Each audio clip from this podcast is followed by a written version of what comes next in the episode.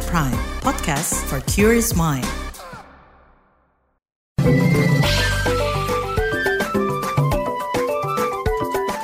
WhatsApp Indonesia.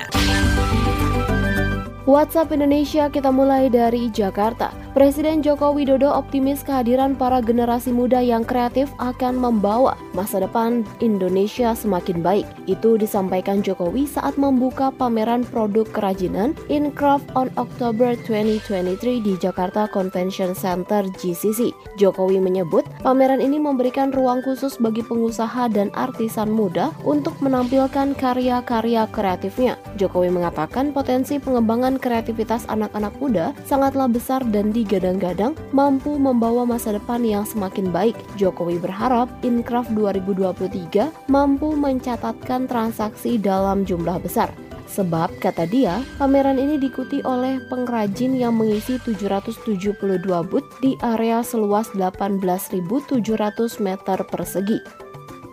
Selanjutnya menuju Riau. Ketua geng motor berinisial A 38 tahun diduga melakukan kekerasan seksual pada 40 anak remaja di Kabupaten Bengkalis Riau. Mendengar kabar tersebut, Deputi Perlindungan Khusus Anak Kemen PPPA, Nahar mengutuk keras kasus TPKS tersebut. Nahar memastikan pihaknya terus mengawasi dan mendampingi penanganan kasus tersebut. Nahar menjelaskan, awal mula terungkapnya kasus tersebut berdasarkan laporan dari salah satu keluarga korban ke Polsek Mandau setelah mendapatkan perubahan perilaku pada korban yang menjadi lebih pendiam dan enggan berbicara. Terakhir mampir ke Mandalika Nusa Tenggara Barat NTB.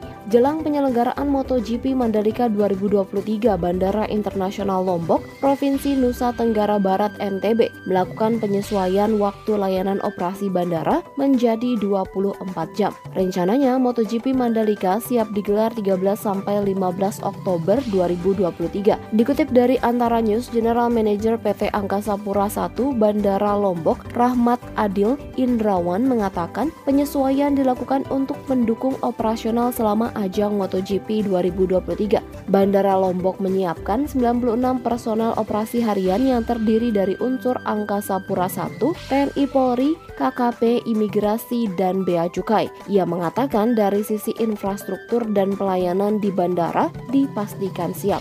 Demikian WhatsApp Indonesia hari ini.